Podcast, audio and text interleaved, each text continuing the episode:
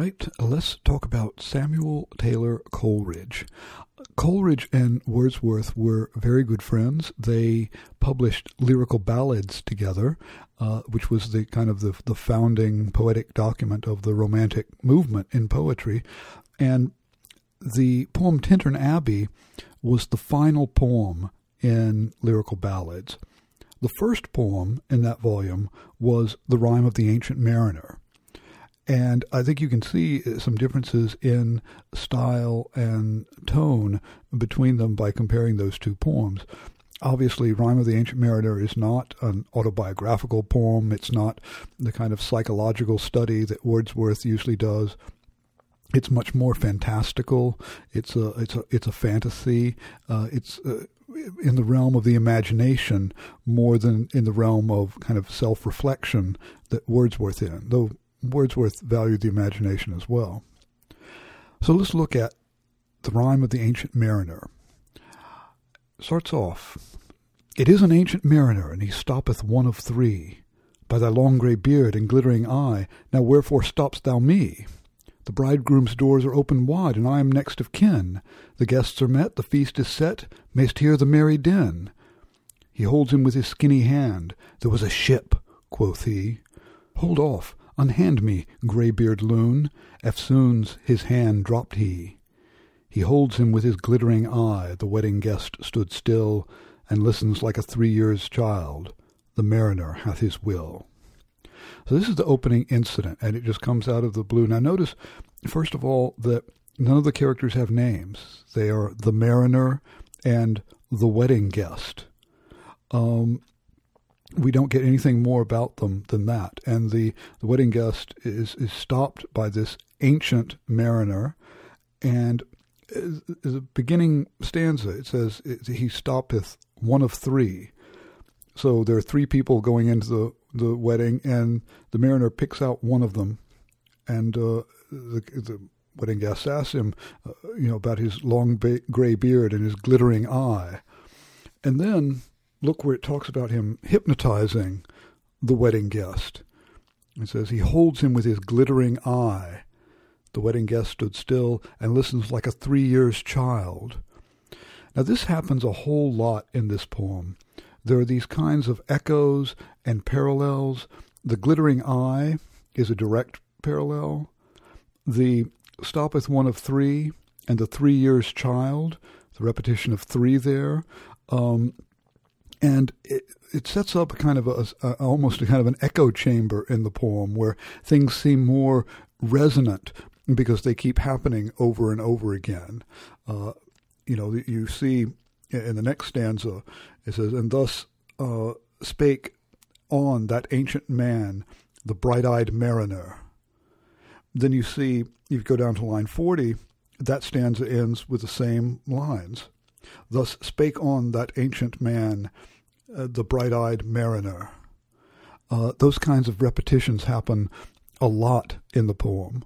Uh, and they're part of the kind of almost hypnotic quality that it has. And of course, the poem is literally about uh, the hypnotic quality of storytelling. That's what the, the mariner does. He grabs the wedding guest and holds him all, almost in a, in a spell, uh, compelling him to listen to this. So he's telling the, the uh, story of this this journey, and you can see around line uh, uh, 25 this stanza the sun came up upon the left. Out of the sea came he and he shone bright and on the right went down into the sea. Now that's a very elaborate way of saying that he they were going southward.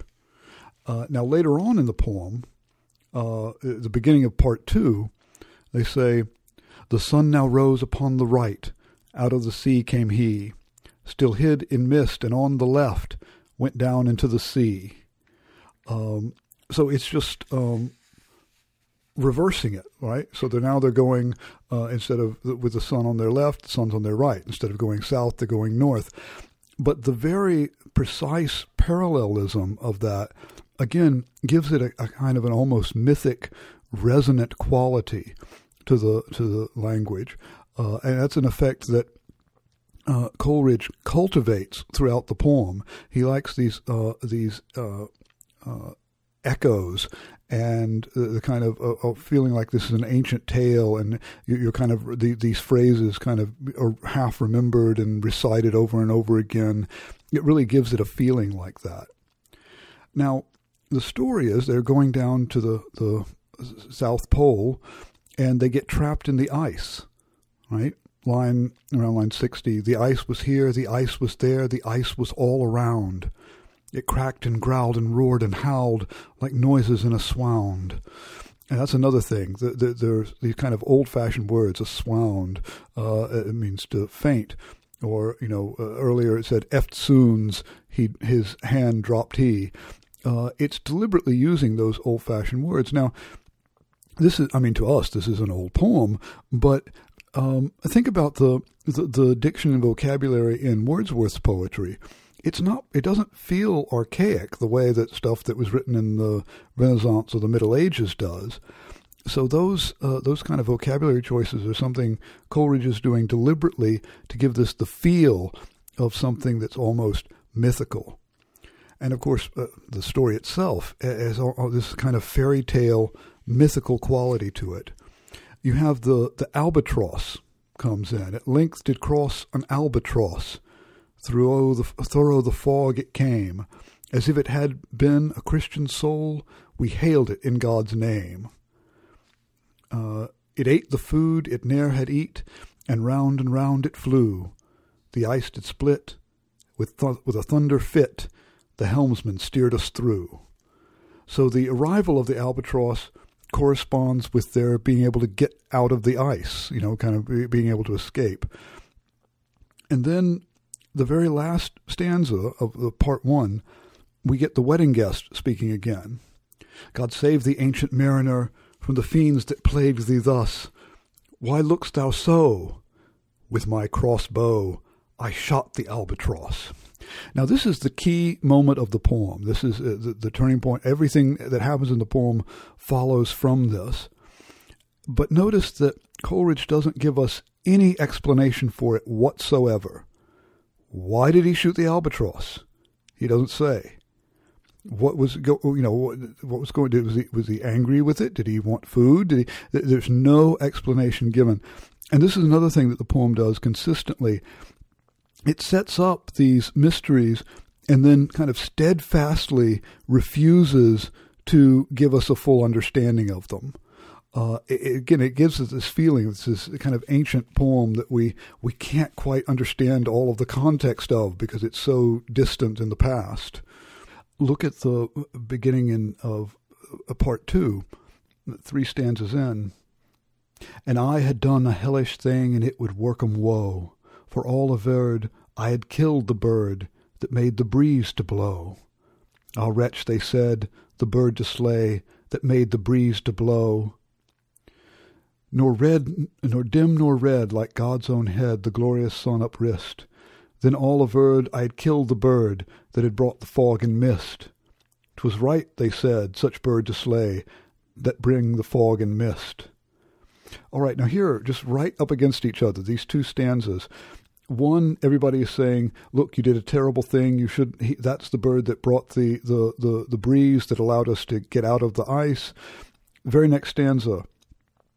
That was the bird that brought the fog and mist. That's the one that trapped us. You were right to do it. Now, uh, I mean, events in the poem make it seem like the first explanation might be a, a more accurate one, but as it is here, as you're reading it for the first time it's very confusing, and I think it's very deliberately confusing.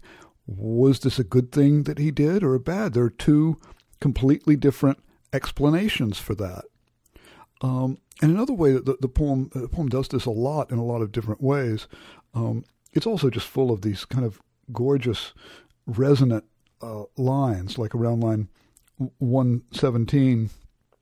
They say they they were as idle as a painted ship upon a painted ocean um, that's when the you know they've, they've, gone out. There's no breeze. Uh, they're they're they're trapped there. They can't get any wind to sail away. Um, and of course, the very very famous lines: um, "Water, water everywhere, and all the boards did shrink. water, water everywhere, nor any drop to drink. So they're surrounded by water, but it's salt water, of course, so it's not not potable. Um, but look at around line 131. Um, and in some dream assured were of the spirit that plagued us so. Nine fathoms deep he had followed us from the land of mist and snow. So this is a this this spirit that follows them that seems to be cursing them, seems to be a malevolent spirit. Um, and here we get the, the, the side note. It said, a spirit had followed them, one of the invisible inhabitants of this planet, neither departed souls nor angels, concerning whom the learned Jew Josephus and the Platonic Cosmo, Cosmo, uh, Constantinopolitan Michael uh, Psellus may be consulted. They are very numerous, and there is no climate or element without one or more. Now, that's the kind of note that gives you information without really telling you anything. What you want to know is who, who is the spirit? Where did it come from? Is it the spirit of the albatross? Is it a spirit that lived there that you know knew the albatross? Is it uh, is it fate? Is it God? Is it uh, uh, and we get this very kind of of academic explanation in the in the side note that doesn't really explain it to us. It feels in some it feels like it's giving information, and it is, but it's not giving us information that makes everything clear. And sometimes these side notes just seem, almost seem comical in the way they're just repeating something that we know already happened. You know, he shot the albatross. Okay, yes, you know, we saw that. Um, and sometimes they're like this. They're giving us these kind of abstract, scholarly things that don't really help. That's, I think, a characteristic of the whole poem. It's giving us a lot of different perspectives and not clearly resolving them all for us. It's making us do all of that work. Now, part two ends with another uh, uh, kind of wonderful image. It says, instead of the cross, the albatross they hung, was up about my neck was hung. Uh, so that you know the this has become a um, almost a cliche in our culture. You know, an albatross around your neck. You know, something something dumb that you have done that is is haunting you and is making trouble for everyone now. That's what you know the albatross has come to mean, uh, and but that all comes from Coleridge. This is not actually an ancient story that he's telling. This is something that he made up all of him all by himself.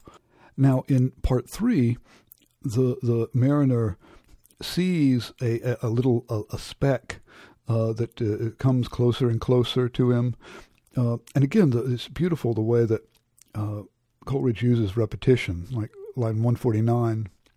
At first it seemed a little speck, and there it, and then it seemed a mist. It moved and moved and took at last a certain shape I wist. A speck, a mist, a shape I wist. And still it neared and neared. So that line, that first line of that stanza, a speck, a mist, a shape I wist, it takes all of the key words from the previous stanza and crams them into one line. But again, part of what it's doing is that sense of almost hypnotic repetition of things that comes in that gives this the, the very strange quality to the whole story that he's telling.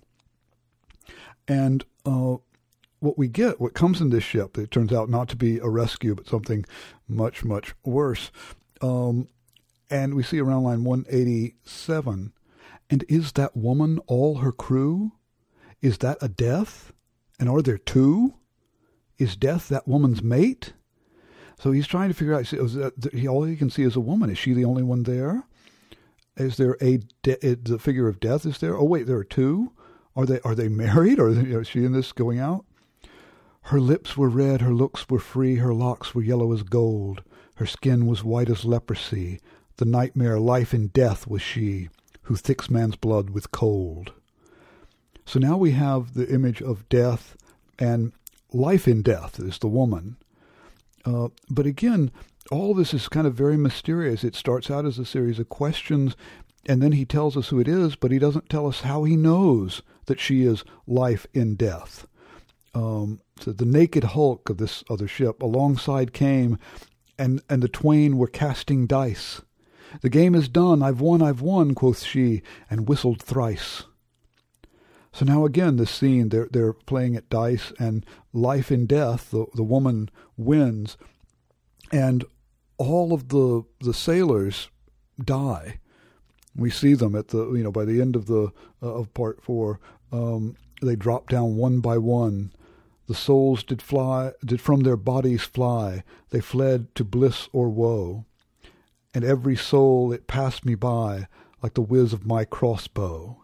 Again, kind of a wonderfully resonant repetition of the idea of the crossbow, um, uh, which is what he used to shoot the albatross. But think about this. Okay, so this is a, a punishment, right? Um, all of the men die, and this is life in death. Um, is what would have happened if death had won? Would they all have died? Well, they did all die, except for the mariner. And wait a minute, why is he living? Shouldn't he? Isn't he the one who did it? Shouldn't he be the one who's be punished, and all the others live? They're not the ones who shot the albatross. Um, now, one of the side notes says that well, they agreed with it, so they're guilty too.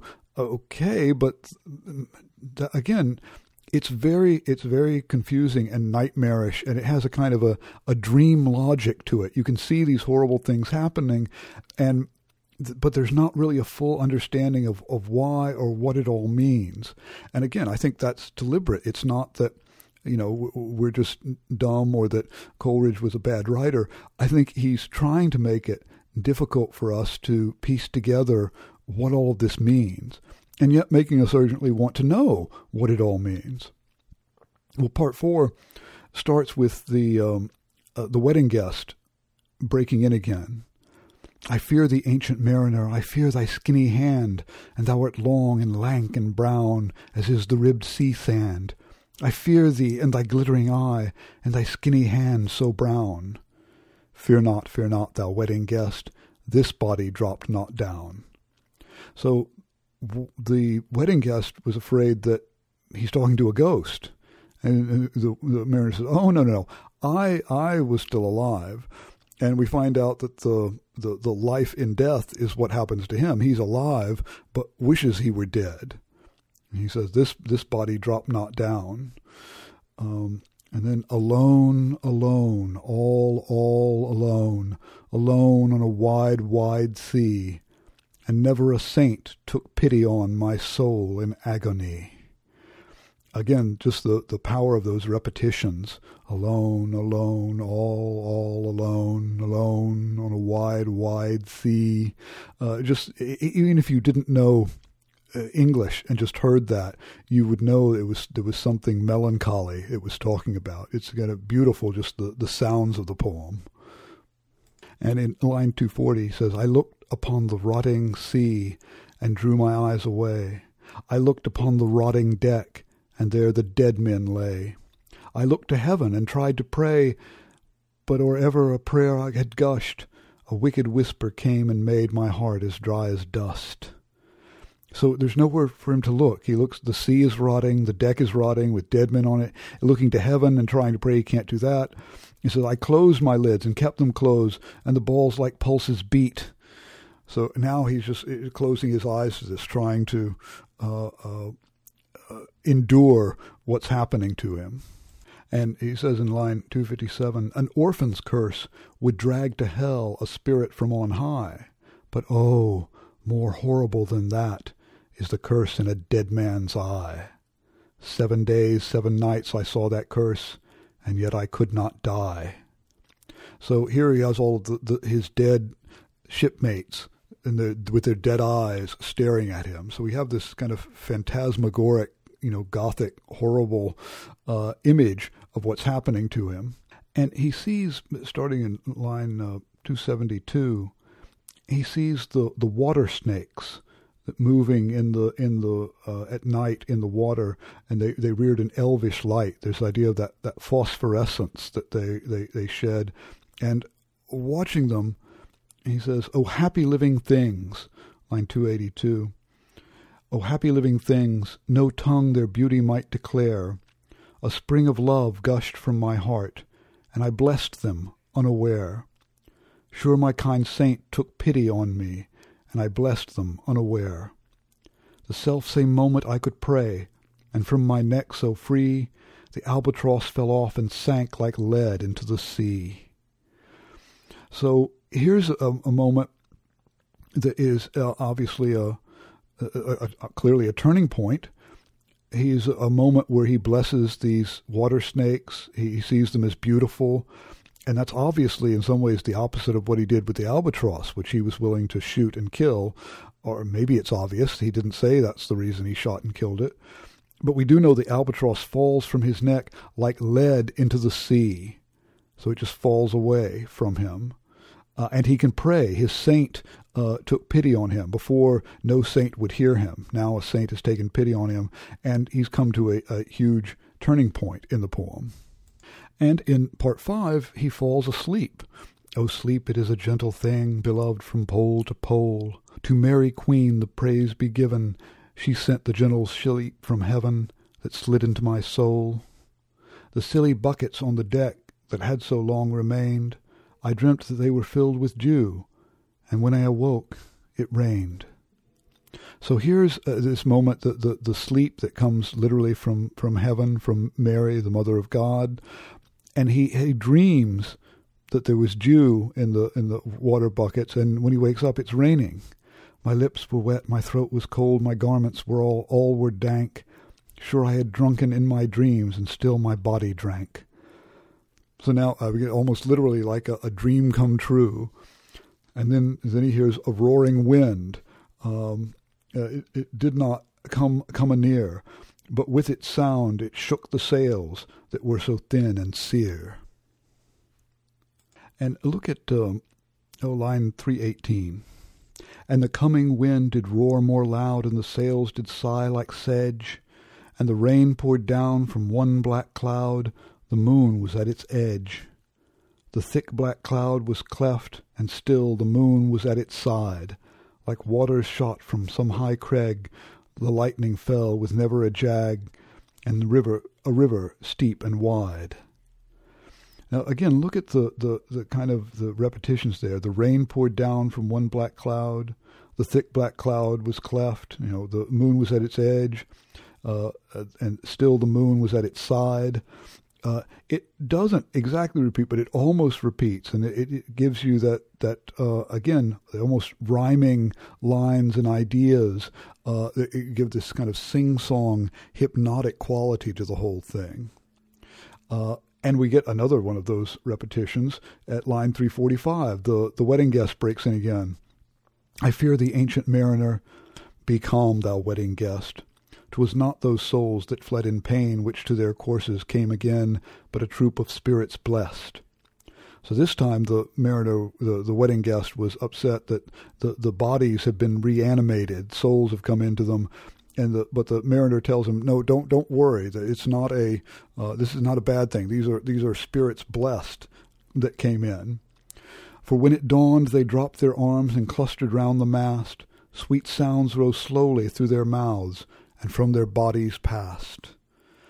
Uh, so you get these uh, uh, almost these angelic spirits uh, that are helping him out. They've animated the, the bodies of his uh, shipmates so they can work the, the, the ship and sail it back to safety. Look at the stanza starting line 377. Under the keel nine fathom deep, from the land of mist and snow, the spirit slid, and it was he that made the ship to go. The sails at noon left off their tune, and the ship stood still also. So now we've got that, that spirit. Remember that the foot the side note told us about uh, what it was, but didn't really explain what it was. And here again we get another side note. The lonesome spirit from the South Pole carries the ship as far as the line in obedience to the angelic troop, but it still requireth vengeance. Now, that's telling us a lot more than the poem has actually ever told us about. Wait, so the this spirit is being controlled by the angels and but it's taking it that far and not farther? Well wait if if it's making the ship to go isn't that a good thing? Isn't it helping out now? Um, no it still wants vengeance? Well wait if it wants vengeance why isn't it why is it helping him? Um, the, the the poem again never bothers to explain all of this, and it, gives you contradictory explanations when it does. Um, but we have the, the mariner falls into a in, into a faint, and he hears these two voices that start off at the, the end of, of part five and into the beginning of part six.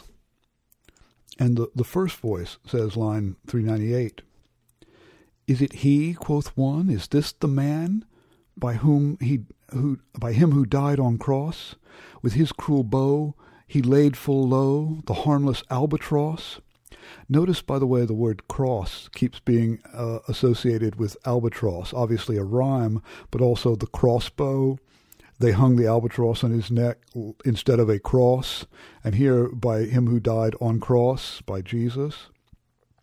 The Spirit who bideth by himself in the land of mist and snow, he loved the bird that loved the man who shot with him with his bow. So here is another explanation of the Spirit. The Spirit dwells in you know the south in the mist of snow. It says, and he, the Spirit, loved the bird that loved the man who shot him with his bow. So it, this is kind of punishment for that. But wait, the, the albatross loved the the mariner. Uh, that was never clear before. Then the other voice comes in uh, the man hath penance done, and penance more will do. And we continue into part six, these voices. But tell me, tell me, speak again, thy soft response renewing, what makes the ship drive on so fast? What is the ocean doing? second voice. Still as a slave before his lord, the ocean hath no blast. His great bright eye most silently up to the moon is cast. If he may know which way to go, for if he may know which way to go, for she guides him smooth or grim. See, brother, see how graciously she looketh down on him. Now, that is amazingly difficult to untangle. Again, it's a question that's being asked in the poem. How, what's the ocean doing? How is it doing it? So, well, the ocean is not doing anything. There's no wind to do it. And his bright eye, wait, whose bright eye? and most silently up to the moon is cast. Is that the Spirit's great eye? Um, if he may know which way to go, for she guides him, smooth or grim. All right, but the f- note said earlier it was the angels who were guiding the Spirit, not the moon. Again, we've got conflicting interpretations of this. Um, the first voice realizes it hasn't been given an explanation and says, But why drives on the ship so fast without or wave or wind? It says, The air is cut away before and closes from behind. Fly, brother, fly, more high, more high, or we shall be belated. For slow and slow that ship will go when the mariner's trance is abated. Again, that's an explanation that says the air is cut away before and closes from behind. Well, yeah, when you move, the, there's the air moves out in front of you and closes back when you move forward. Uh, is that why it's moving? Uh, but uh, okay, that just makes another question. Why is that happening? Uh, again, almost every explanation in the in the poem gives just leads to more questions, uh, makes things more, not less, mysterious. And after the mariner wakes up, oh, by the way, another thing that this poem leads you to ask but never gives any possible explanation for is how does the mariner know what these two voices said? Was this a dream that he had while he was asleep? Uh, I, I, presume it was. Um, 430, line 434. All of the, the dead men are standing on the deck. All stood together on the deck for a charnel dungeon fitter. All fixed on me their stony eyes that in the moon did glitter. The pang, the curse with which they died, had never passed away. I could not draw my eyes from theirs, nor turn them up to pray. So here again, that, that being the curse of a dead man's eye and its effect on him. And now this smell, spell was snapped. Once more I viewed the ocean green, and looked far forth, yet little saw of what had else been seen. Now, the curse is snapped again, why? What happened? Eh, we don't know that any more than we know why he killed the albatross. The the wind comes and uh, and leads him, you know, blows the ship into into port. Um, line 460. Swiftly, swiftly flew the ship yet she sailed softly too. Sweetly, sweetly blew the breeze, on me alone it blew. Again, those repetitions, swiftly, swiftly, sweetly, sweetly, blew the ship, uh, flew the ship, blew the breeze. Um, it kind of, it, it feels, you know, almost like a magic incantation. And that next stanza, Oh, dream of joy, is this indeed the lighthouse top I see? Is this the hill? Is this the kirk? Is this mine own country? So now the, the mariner is returning home. And if you go back to line 23 uh, of the poem, when it talks about when he was leaving uh, the harbor, the ship was clear, cheered, the harbor cleared, merrily did we drop, below the kirk, below the hill, below the lighthouse top. And now here they are uh, reversed, right? Is this the, the lighthouse top I see? Is this the hill? Is this the kirk? The kirk is a church. Is this mine own country? So again, that be- those beautiful repetitions here are kind of a mirroring of the departure and the return. Um, and we also get his, his prayer, and I with sobs did pray. Prayer is, a, is another uh, repetition that happens throughout the poem. His ability, when he can pray, when he can't, what what he prays for, um, and now he sees all the spirits leaving the, the bodies of the dead men uh, around line uh, 484. A little distance from the prow, these crimson shadows were. I turned my eyes upon the deck. O oh Christ, what saw I there? Each corse, corpse, body, each corse lay flat, lifeless and flat, and, by the holy rood, a man all light, a seraph man, on every corse there stood. This seraph, seraph band each waved his hand, it was a heavenly sight. They stood as signals to the land, each one a lovely light. This seraph band each waved his hand, no voice did they impart, no voice, but oh, the silence sank like music on my heart. But soon I heard the dash of oars. I heard the pilots cheer. Okay, so now these uh, spirits, uh, there are crimson, red spirits uh, that uh, become a light that uh, draws people to towards the ship, so he can be rescued. Um, and he sees the, the boat. And again, there are no names here. He's rescued by the pilot, uh, the the pilot's boy, and the hermit. Um, these are all kind of archetypal figures. They're no, you know, this, this isn't Bob, John, and Tom. Uh, th- these are the pilot and the hermit. Um, look at that last stanza of part six. I saw a third, I heard his voice. It is the hermit good. He singeth loud his godly hymns that, that he makes in the wood. He'll shrive my soul, he'll wash away the albatross's blood. So the hermit is going to cleanse him of his sinfulness, of the, the sin of killing the albatross. But I thought he had already been cleansed of that. It dropped like lead into the sea, and that's why he got off. But no, no, it's not. Notice also that there are three people here. And remember at the beginning of the poem, he stoppeth one of three, another one of these kind of beautiful resonances in the poem.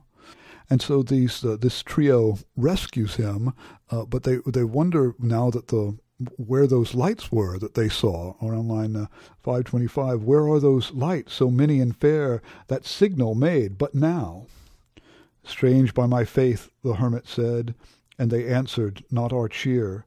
The planks looked warped, and see those sails, how thin they are and sere. I never saw aught like to them, unless perchance it were brown skeletons of leaves that lag my forest brook along, when they when the ivy tod is heavy with snow, and the owlet whoops to the wolf below that eats the she wolf's young. Uh, so this is kind of grim uh, imagery here that the the hermit's bringing up. Uh, Dear Lord, it hath a fiendish look, the pilot made reply. I am afeard. Push on, push on, said the hermit cheerily. Now, notice how that echoes the interactions between the mariner and the wedding guest. The the you know the wedding guest is always afraid, and the uh, mariner has to reassure him. Here we get the pilot who's afraid, and the hermit reassuring him. So they rescue the mariner, but look, line uh, 545, the ship goes down. It says, under the water it rumbled on, still louder and more dread. It reached the ship, that is, this whirlpool. It split the bay. The ship went down like lead.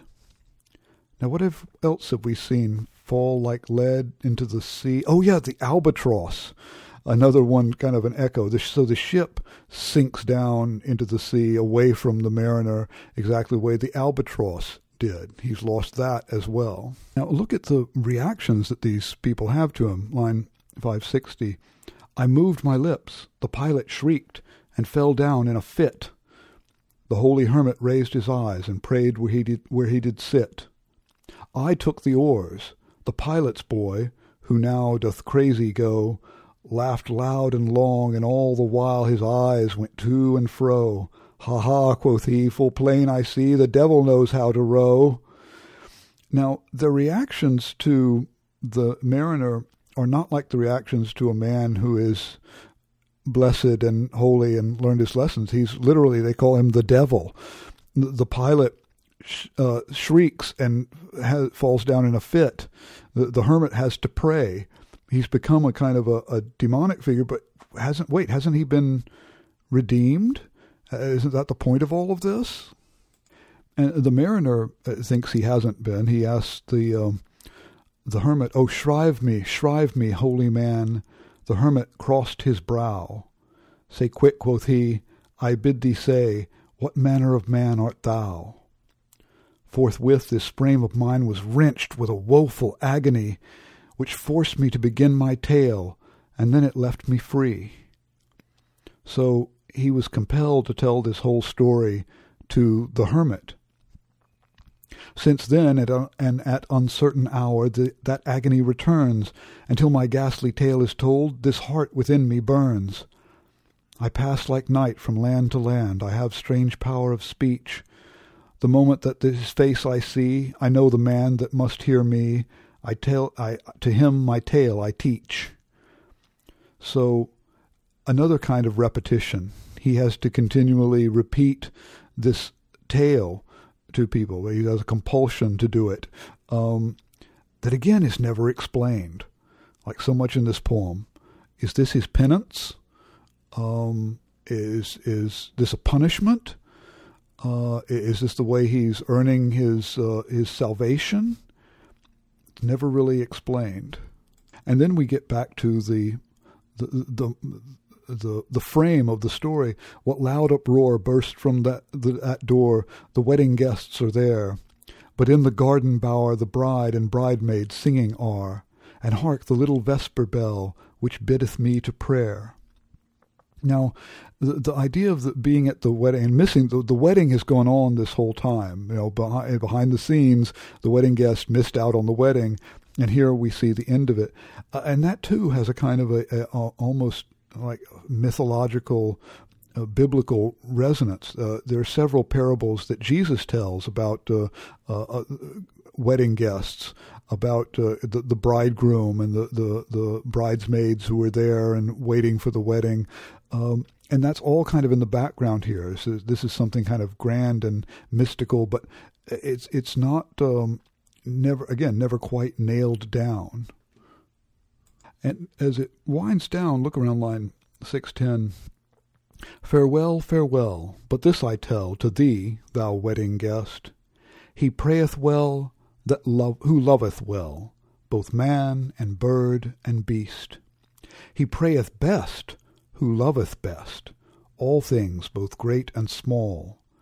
For the dear God who loveth us, he made and loveth all. Now, a lot of people take that as the, the kind of the, the moral of the poem. The, the, the mariner seems to be presenting this as the moral of the story. Uh, you know, just you know, it, it, he didn't have enough love in his heart. That's why he didn't shoot the albatross. You know, he should love both man and bird and beast. Um, uh, you know, bird is in, nicely in the middle there, um, and loveth all things, both great and small. Um, well, okay. Uh, but if he's learned that lesson, why is he still being punished? Or is he need, has to teach that lesson to others? And why does he need? Why did he need to tell it the story to the hermit? And why to the wedding guest? Um, was there something special about them? The mariner, whose eye is bright, whose beard with age is hoar, is gone, and now the wedding guest turned from the bridegroom's door. He went like one that hath been stunned, and is of sense forlorn. A sadder and a wiser man he rose the morrow morn. All right, so think about the effect that this story has on the wedding guest. Like one who had been stunned, of sense forlorn. That sounds like several moments in the poem with the mariner and what happened to him, being literally falling down in a, in a, in a faint uh, of sense forlorn. Uh, and a sadder and a wiser man he rose the morrow morn. Well, wait, why is he sadder? Um, isn't this a hasn't he learned a lesson? And isn't this a good thing? Uh, it's like he's had this experience and it's impacted him. It's made him sadder and wiser. Um, but again the, the, the whole poem is so tantalizingly close to explaining things and almost feels like it is explaining things until you think about it. And then you think oh wait that doesn't really explain at all. Um, I think part of the reason this poem is so resonant, that it has been so um, continually popular, and this is one of maybe the most popular narrative poem in the English language, um, is just that sense that there, there's a story here, and all the elements are there, and if you had the key, you could put them all together, but you can never quite find the key, so you keep looking.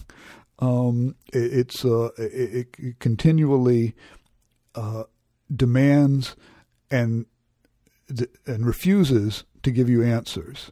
Um, it, it's, uh, I think, a, a, beautiful poem in that way. Uh, uh most poets would have either just nailed things down, so everything was very nice and clear and telling a story, or made it completely kind of vague and mysterious. But uh, somehow Coleridge manages to do both at once. Uh, it, it's a simple, straightforward story that is also kind of deeply mysterious and open to many different interpretations. Uh, kind of a beautiful uh, accomplishment for Coleridge. Uh, well, I said that I would talk also today about Kubla Khan, but I really don't have enough time to go through it. So I'm going to talk about Kubla Khan at the beginning of next uh, class lecture. Uh, in addition, we're also going to look at the poems of Lord Byron. Now, Byron was one of the most famous of the Romantic poets during his lifetime. He was kind of a, a celebrity. He was a superstar uh, and incredibly popular. Uh, and I've given you se- uh, several shorter poems of his. Uh, the the big one that we'll be looking at is uh, Childe Harold's Pilgrimage.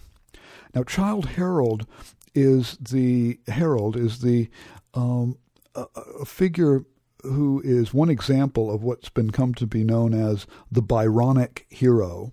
That's this kind of hero created by Byron.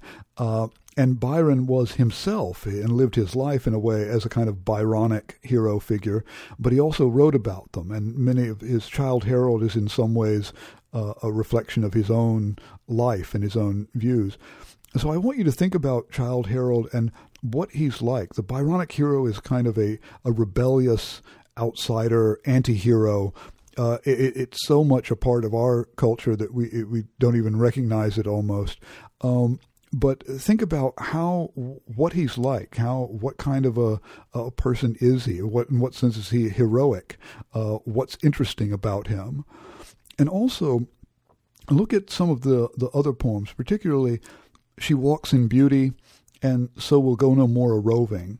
Uh, those are both poems that are just endlessly reprinted. They're they're in all kinds of anthologies, and they're the kinds of poems that people memorize. And I want you to think about why that is. What's uh, what's special about those poems? What kind of grabs your, the minds and the ears of people that makes them uh, like those poems?